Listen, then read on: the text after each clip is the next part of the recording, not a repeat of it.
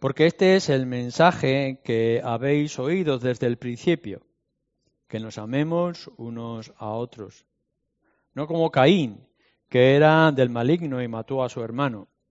¿Y por qué causa le mató? Porque sus obras eran malas y las de su hermano justas. Hermanos míos, no os extrañéis si el mundo os aborrece. Nosotros sabemos que hemos pasado de muerte a vida en que amamos a los hermanos. El que no ama a su hermano permanece en muerte. Todo aquel que aborrece a su hermano es homicida. Y sabéis que ningún homicida tiene vida eterna permanente en él. En esto hemos conocido el amor en que Él puso su vida por nosotros. También nosotros debemos poner nuestras vidas por los hermanos. Pero el que tiene bienes de este mundo y ve que su hermano eh, a su hermano tener necesidad y cierra contra él su corazón, ¿cómo muera el amor de Dios en él? Hijitos míos, no amemos de palabra ni de lengua, sino de hecho y en verdad. Como recordaréis, en la semana pasada, el, último domingo, eh, decíamos que íbamos a ver varias cosas que se pueden desprender eh, de estas líneas que acabamos de leer. Eh, son varias y seguramente habría más que se pudieran decir por, por la seriedad y fortaleza con la que Juan está escribiendo. El amor eh, es un tema muy presente, decíamos, en todo lo que Juan escribe en su Evangelio, las cartas, y esto nos manifiesta cuán importante es la vinculación que hay entre el Evangelio, la salvación, el perdón de pecados, la esperanza de vida eterna, con lo que es el amor fraternal que deberíamos de tener todos nosotros. Em, lo que nos hace Juan es implicar que desde el principio vosotros sabéis estas cosas, ya sea el principio de sus cartas, el principio del Evangelio, eh, etcétera, todo esto tiene que ver una relación em, eh, que implica o implicita em, el Evangelio y el ejercicio del Evangelio. Eh, lo que nos está diciendo es que el Evangelio de Juan, cuando nos manifiesta que por medio del amor el mundo sabrá que sois mis discípulos. Pero aquí en la carta de Juan y en estas líneas es que vosotros sabéis por el amor que sois discípulos de Jesús. Entonces la identidad nos viene a nosotros por ver cómo actuamos con respecto a la relación los unos con los otros y el amor. El mundo debe de saber que somos discípulos de Cristo y entre otros medios es por el amor que tengamos los unos a los otros como Cristo nos amó. Pero además de esto, a ti te va a dar la garantía de quién eres si realmente estás amando como debes de amar a tu hermano. En este contexto nos pone el gran peligro de recordar Caín, el hermano de Abel, y cómo él llegó a matar a su propio hermano porque las obras de Caín eran malas y las de Abel eran justas. Por tanto, podemos recordar que un corazón no regenerado, como era el de Caín, porque era del maligno, nos dice, es capaz de cometer lo que estaba haciendo con su hermano pero no podemos imaginar y no podemos esperar que de los creyentes pueda surgir esta misma actitud. Eso era Caín, pero nosotros no somos hijos del maligno. Y lo que debería de producirse en nosotros no es la violencia de un Caín o de un mundo caído, sino el amor que debe de surgir del corazón. Y en quinto lugar, decíamos el domingo pasado que aborrecer, odiar o despreciar o marginar a tu hermano, el hermano en la fe, es como matar.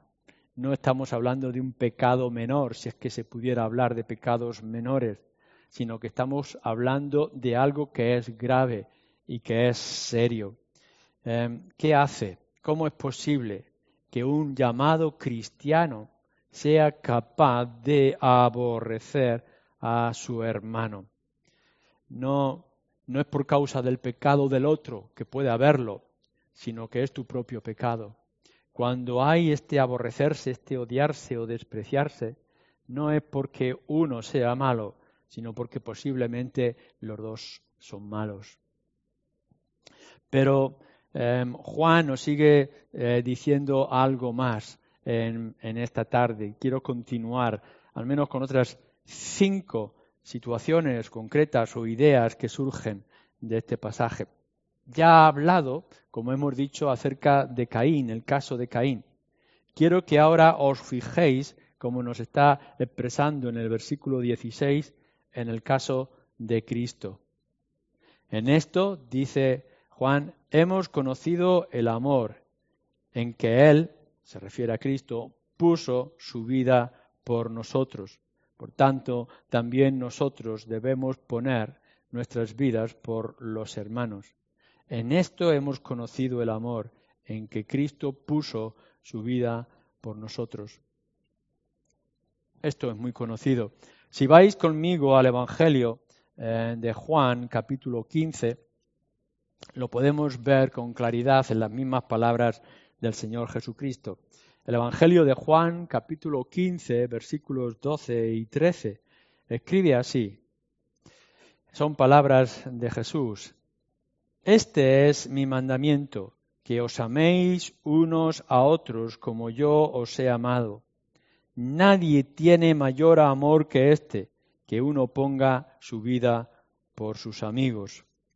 Como podemos entrever en estas líneas las palabras que pronuncia el Señor Jesucristo y está hablando acerca de sí mismo, cómo Él iba a poner su vida por sus amigos, eh, hablando de su muerte en la cruz. Y creando esta atención o esta sorpresa para los discípulos que aún no podían llegar a comprender toda la esencia de las palabras de Jesús, ya a nosotros nos está dando una instrucción y una dirección. Jesús dice, yo tengo que morir, si es verdad, para redimir a los pecadores, pero también es importante que sepáis cómo yo amo. Y dice, de tal manera yo amo, vosotros también tenéis que amaros unos a otros. ¿Y cómo es este amor? Dando la vida por los amigos.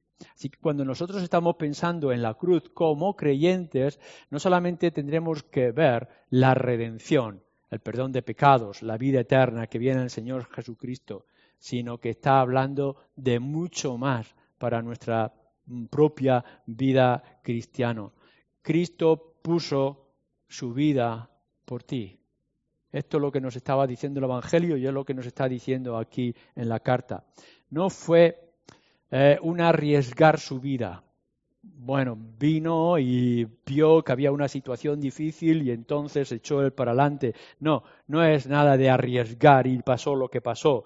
No es que vino a luchar para ayudarte y darte un nuevo impulso o, o capacidad para aliviar tus cargas o vencer a los enemigos. No, sino que Él vino y tomó su vida por ti y la puso en tu lugar, la sustitución dar la vida. No es que uno ame a alguien pensando en qué consecuencias puede traer. Es mucho más que esto. Es estar en la disposición y en la voluntad, como el Señor Jesucristo, de dar la vida por sus amigos. No podemos esperar menos del amor que nos está diciendo Cristo por respecto a nosotros, tampoco nosotros tenemos que estar dispuestos a dar menos que esto. Podemos pensar que cómo nos podremos comparar a nuestro Señor Jesucristo y cuán distancia hay entre lo que Cristo es y lo que tú eres. Claro que hay una gran distancia. Claro que somos muy diferentes, pero nuestro Señor Jesucristo lo está diciendo y Juan lo está diciendo en su carta, quizá pensando en aquella conversación o en aquel mensaje. El Señor Jesús vino de tal manera por amor hacia nosotros que estaba dispuesto, y así era su voluntad, de dar su vida por los suyos. Así cuando tú eres redimido y eres perdonado de tus pecados y entras a formar parte de la familia de Dios, tienes que estar dispuesto a amar de la misma manera que el Señor Jesucristo ha amado. Aquí está todo el Evangelio. Cuando nosotros pensamos lo que es el Evangelio y las buenas noticias, es que De tal manera amó Dios al mundo que ha entregado a su Hijo Jesucristo, o que nuestro Señor Jesucristo ha muerto por amor hacia nosotros. Dios es amor, Cristo es amor. La cruz es causa de su amor para contigo y para conmigo. No podemos separar lo que es el sacrificio y el perdón de pecados por el amor que nos está expresando el Padre y el Hijo. No podemos decir que son cosas totalmente diferentes. El Evangelio no es un ritual. Tú haces algo, recibes algo. El Evangelio es mucho más que esto. No podemos quedarnos simplemente con esa simbología tan importante del Antiguo Testamento de hacer unos sacrificios y hacer sacrificios que representaban la obra del Señor Jesucristo. Es más incluso que todo esto. Es el mismo ofreciéndose, como nos dice el libro de Hebreos, y hacerlo por amor.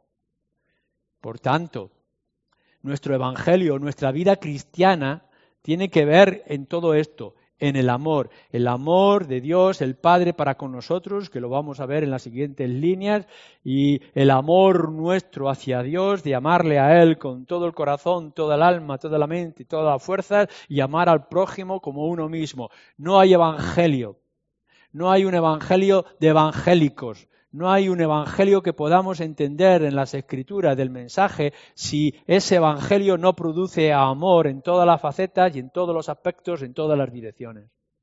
Porque de la misma manera que el evangelio en el Señor Jesucristo no se separa de su sacrificio y de su amor, así en nosotros no podemos separar el sacrificio de Cristo con el amor que debe de producir hasta el final, de poner la vida por los amigos. Cristo no solamente está muriendo para cumplirlo, sino que nos está dejando un ejemplo a todos nosotros. Y no solamente nos deja un ejemplo, sino que además lo demanda, lo exige. Nos está diciendo que si has dado el paso de hacer a Cristo tu Señor y tu Salvador, estás en la obligación moral y de carácter, de vida y de hechos de amar a tus hermanos. El amor tiene que ser algo general, tiene que verse en todos los aspectos, incluso en esta mañana también lo señalábamos en cierto momento. Ahora, de una manera muy especial, específica, en toda la carta del Evangelio de Juan se tiene que ver. Se tiene que ver cómo tú amas a tus hermanos, sin pensar en las diferencias, sin pensar en las distinciones, sin pensar en las circunstancias, sin pensar en la oportunidad. Tienes que amar a tus hermanos como eh, nos exige el mismo ejemplo del Señor Jesucristo.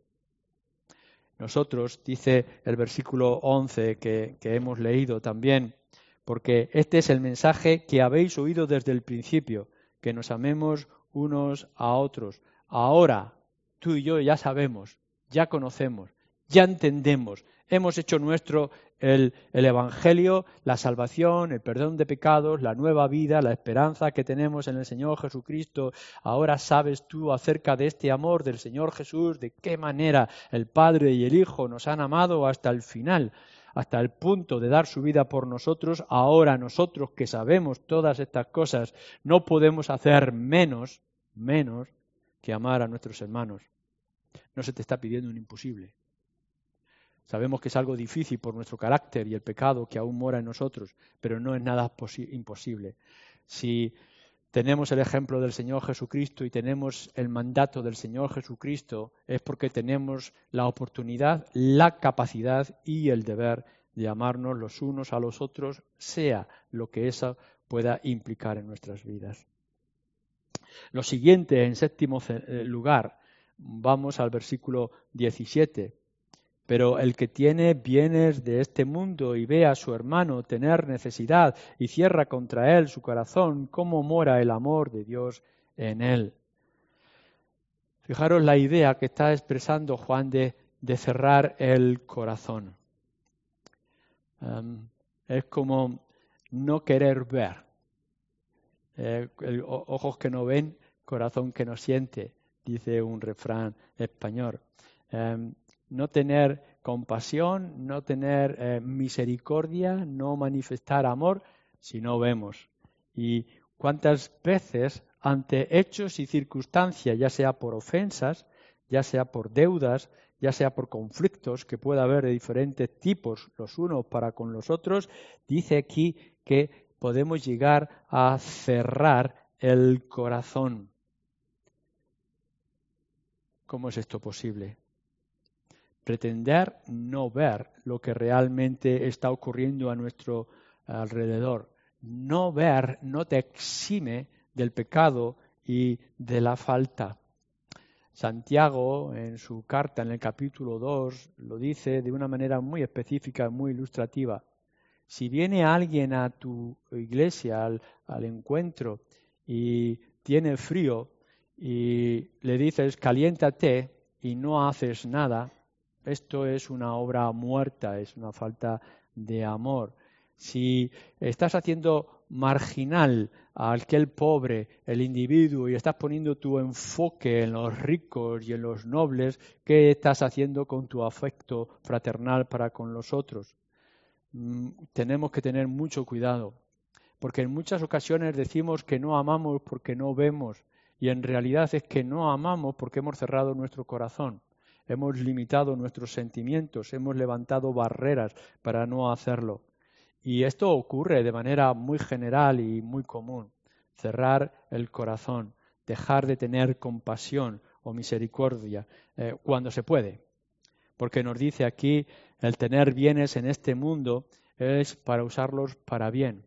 No está diciendo que des lo que no tienes, pero si por las circunstancias se ha provisto para ti y tienes abundancia, ¿qué haces que no lo repartes y que no lo ejerces?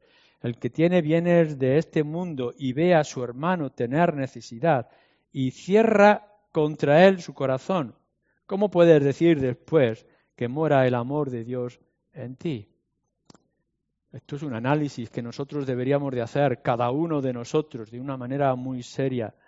No podemos ignorar lo que está a nuestro alrededor, no podemos cerrar los ojos, no podemos cerrar el corazón, no podemos decir que no sentimos, que no experimentamos, cuando en realidad tenemos la capacidad que se nos ha dado de poder hacer bien. El amor es hacer algo concreto con los bienes que el Señor ha traído a tu vida.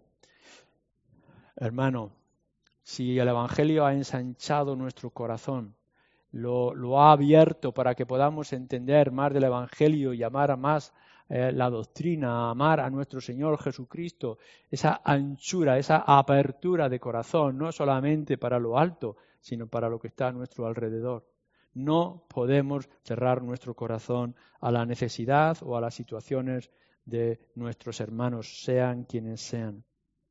Seguimos en siguiente lugar, en el punto, o, el punto 8, la morada del amor de Dios qué, riqueza de concepto nos está diciendo aquí.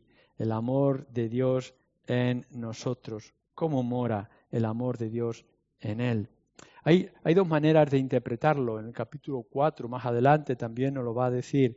Está hablando aquí el contexto de el amor que nosotros tenemos para con Dios, el amor de Dios, el amor nuestro hacia, hacia Dios o hacia Cristo, o es el amor de Cristo en nosotros que lo ha manifestado.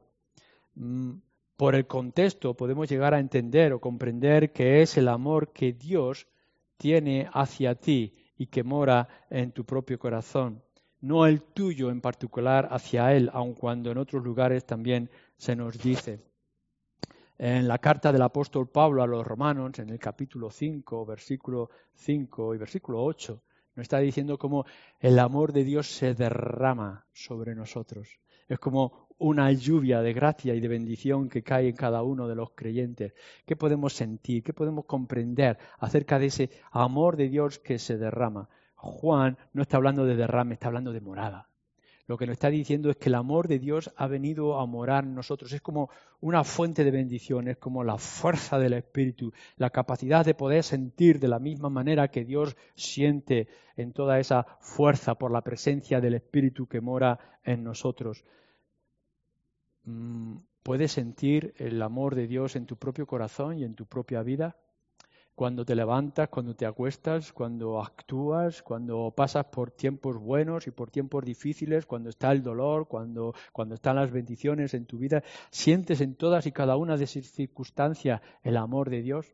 Puedes recordar una y otra vez cómo Dios te ama y todo lo que Dios ha hecho por ti. Puedes sentir su fuerza, puedes sentir la presencia del amor de Dios, del Espíritu de Dios, de la presencia del Señor Jesucristo en tu vida ¿Cómo, entonces? Si puedes decir que Dios está en tu vida, está en ti y obra de la manera tan extraordinaria que puede llegar a obrar, ¿cómo es que actúas a veces de la manera en que actúas o que actuamos? Su inmenso, su intenso amor derramado o morando en nosotros debe producirte una transformación completa. Tu vida no puede ser ordinaria, no puede ser corriente, no puede ser aburrida, no puede estar cerrada. Si realmente el amor de Dios ha venido a morar en tu corazón, eso se tiene que expresar, tienes que salir por todos los poros de tu piel, un, brillar de la presencia de nuestro Dios, una capacidad para extender bienestar, misericordia, bendiciones a todos los que están a nuestro alrededor. No puedes cerrar el corazón, todo lo contrario, Tienes que manifestar que el amor de Dios está en ti. El amor de Dios debe producir en ti un amor sacrificial, como lo ha hecho con nuestro Señor Jesucristo o el mismo Padre ofreciendo a su único Hijo. ¿Es esto así? ¿Hay, hay en tu vida un ejercer, un producir, un rebosar del amor de Dios para que otros puedan ver, lo puedan sentir, y no solamente de palabras, sino de hechos y en verdad. Punto 9, entonces, versículo 18. Eh, llamo también vuestra atención aquí, hijitos míos, no amemos de palabra ni de lengua, sino de hecho y en verdad. Los creyentes, en muchas ocasiones, los cristianos, somos muy dados a la teoría, Sabemos muy bien lo que dicen las escrituras, hemos leído la palabra de Dios, entendemos todo lo que significa, escuchamos un montón de mensajes, leemos incluso algunos libros, la teoría lo sabemos. Pero aquí no está hablando de que simplemente conozcamos el amor por la teoría, por las ideas, por lo que leemos, sino que nos dice aquí que nuestro amor tiene que ser de hecho y de verdad de obras sinceras, sería otra manera de traducirlo. Cuando está hablando de verdad es con, fidelidad, que, que lo hagamos con claridad, con contundencia. Las obras que sean sinceras, hechos hechos. Esto es lo que está repitiendo eh, Santiago en su carta en varios lugares cuando está hablando de la fe y de las obras, que nuestras obras no sean muertas, sino que sean obras que representan, manifiestan, muestran la fe que decimos tener. Tienen que ser obras sinceras, tienen que ser hechos concretos. Tenemos que vestir al pobre, tenemos que alimentar al ambiente, tenemos que dar su lugar de dignidad al pobre o al marginado, buenas obras, no buenos motivos, sino o buenas intenciones, sino buenas obras, buenos hechos a nuestro alrededor.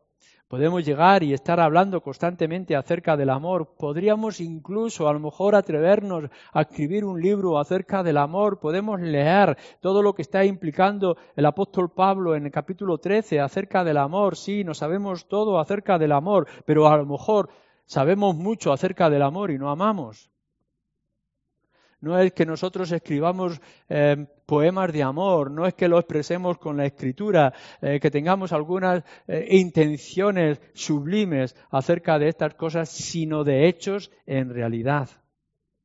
Las buenas palabras y las buenas intenciones no son amor. Tener buenas intenciones no es el amor que nos está diciendo aquí Juan o que nos está diciendo Santiago en el capítulo 2, versículo 16 que podéis ver. No, tienen que ser hechos concretos. Y lo que tendremos que buscar es no únicamente la información que tenéis aquí acerca del amor que nace de la obra de Cristo en nuestras vidas y de la presencia de Dios o del amor de Dios en nuestros corazones, en nuestro interior. Tenemos que ver si eso se manifiesta en obras concretas, de una manera u otra, y cada uno lo podrá ejercer y que estas obras, estos hechos en hechos, y en verdad se puedan ser se puedan manifestar de manera diferente los unos para con los otros, que las oportunidades son distintas y las circunstancias son distintas y nuestra personalidad es distinta, pero el amor tiene que estar presente en la vida de los creyentes y hablando en este contexto del amor fraternal. Así que no busques tanto llenar tu mente de las teorías únicamente em, o de las intenciones, por muy buenas que puedan ser, y ve otra vez a los hechos. Y hechos sinceros, sin malas o diferentes intenciones, las intenciones de tu corazón por el amor sincero que nos muestra. Em, ¿De qué manera amó al Señor Jesucristo? No vino cuando hemos leído en el capítulo 15 nuestro Señor Jesús hablando de amor como lo hace tantas ocasiones y quedarse solamente en las palabras, palabras sublimes, palabras extraordinarias como son las bienaventuranzas. Eh, en realidad podemos llegar y descubrir cuán grandes cosas el Señor Jesucristo ha, dicho. Él un gran maestro, nadie habló como él habló, él fue el más grande de los profetas, fue el más grande de los mensajeros, trajo la palabra de Dios de manera clara, interpretó todo lo que era la ley de una manera correcta. Las enseñanzas suyas son todavía temblor para el mundo entero, pero nuestro Señor Jesucristo no vino a hablar o a clamar en las calles en primer lugar, sino a dar su vida por los suyos. Así que nuestra identidad como creyentes, eh, nuestra fortaleza como cristianos, el verdadero fluir, la naturaleza que tiene que venir natural o espiritual de nosotros no son palabras, son hechos y hechos concretos y específicos, de amar a nuestros hermanos de una manera sacrificial, como lo hizo nuestro Señor Jesucristo. Si Él dio su vida y nos dijo, amad vosotros o entre vosotros como yo os he amado, aquí lo tenemos en la cruz. Ahora nosotros tenemos que llegar a los hechos, estamos dispuestos a amar y a derramarnos si fuera necesario en todo aquello que nos ha sido dado por las cosas o riquezas de este mundo, a nuestros hermanos. Así que no con palabras solamente, sino con hechos y verdad. Y en último lugar, dejarme que vuelva otra vez justo al principio o a lo largo de todo el texto, cuando nos dice, porque este es el mensaje que habéis oído desde el principio, que nos amemos unos a otros. Es decir, que el amor dentro de los creyentes y de la Iglesia tiene que ser recíproco. Es decir, yo amo y necesito ser amado. Tiene que, tiene que funcionar en la doble dirección. No quiere decir que sea necesario. ¿Cuántas veces tú y yo podemos haber escuchado que, bueno, yo mm, he querido amar, pero no amo porque él no me ama o, no me responde a mi amor y a mi afecto? ¿Cuántas veces hemos escuchado que hay falta de, amor em, del otro cuando en realidad em, tendríamos nosotros que empezar a amar y a manifestarlo? Em, no está diciendo que un amor no funciona si el otro no le responde, que nuestro deber y responsabilidad incluso es de amar a nuestros enemigos. Ellos nos aborrecen, nos desprecian, nos persiguen, se burlan de nuestro Evangelio y aún así la Escritura nos dice que tenemos que estar dispuestos a amar incluso a nuestros enemigos. Pero cuando está hablando de convivencia, de relación, de cuerpo, que nos podamos eh, edificar los unos para con los otros, que es el contexto de la carta del apóstol Juan para su iglesia, allá donde pudiera encontrarse, quizá en Éfeso, lo que está diciendo es amaros los unos para con los otros. Amar eh, sin esperar nada cambio, pero debe de haber un amor siempre entre nosotros de una manera eh, clara y contundente. Mm, el apóstol Pablo en, la carta a los Romanos capítulo 13, versículo 8, dice, no le debáis nada a nadie, no, no, tengáis deudas eh, para con vosotros, solamente una cosa, la deuda del amor, que os améis los unos para con los otros. Esto es interesante, y es interesante incluso en, este mismo pasaje y en toda la carta del apóstol Juan. Tenemos que amar sin esperar nada, pero a la misma vez tenemos que amar esperándolo todo.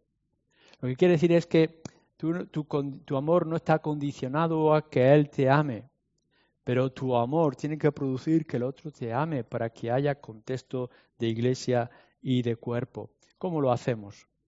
¿Cómo hacemos que este amor sea los unos para con los otros y que podamos fortalecer los lazos? No podemos crecer, no podemos desarrollarnos, no podemos fortalecernos como cuerpo de Cristo y como iglesia si todos, si todos no nos esforzamos en expresar este amor sincero, de hecho y de verdad, en el ejemplo y el modelo de nuestro Señor Jesucristo. Para que una iglesia como la nuestra o cualquier otra iglesia a lo largo del mundo, en todas las épocas, pueda fortalecerse, necesita que haya amor, que sea un amor como el del Señor Jesucristo y que sea un amor los unos para con los otros, de relación constante. De esta forma, que el mundo pueda mirar y nosotros podamos identificarnos que estamos en el buen camino, que somos lo que decimos ser que, que somos, hijos de aquel que lo dio todo a su Hijo Jesucristo por amor a nosotros. Busquemos, por tanto, todo este amor en nuestras vidas y de relación, poniendo nuestro enfoque en el Señor Jesucristo y en los hechos reales y prácticos que surgen cada día de diferente forma. Amén.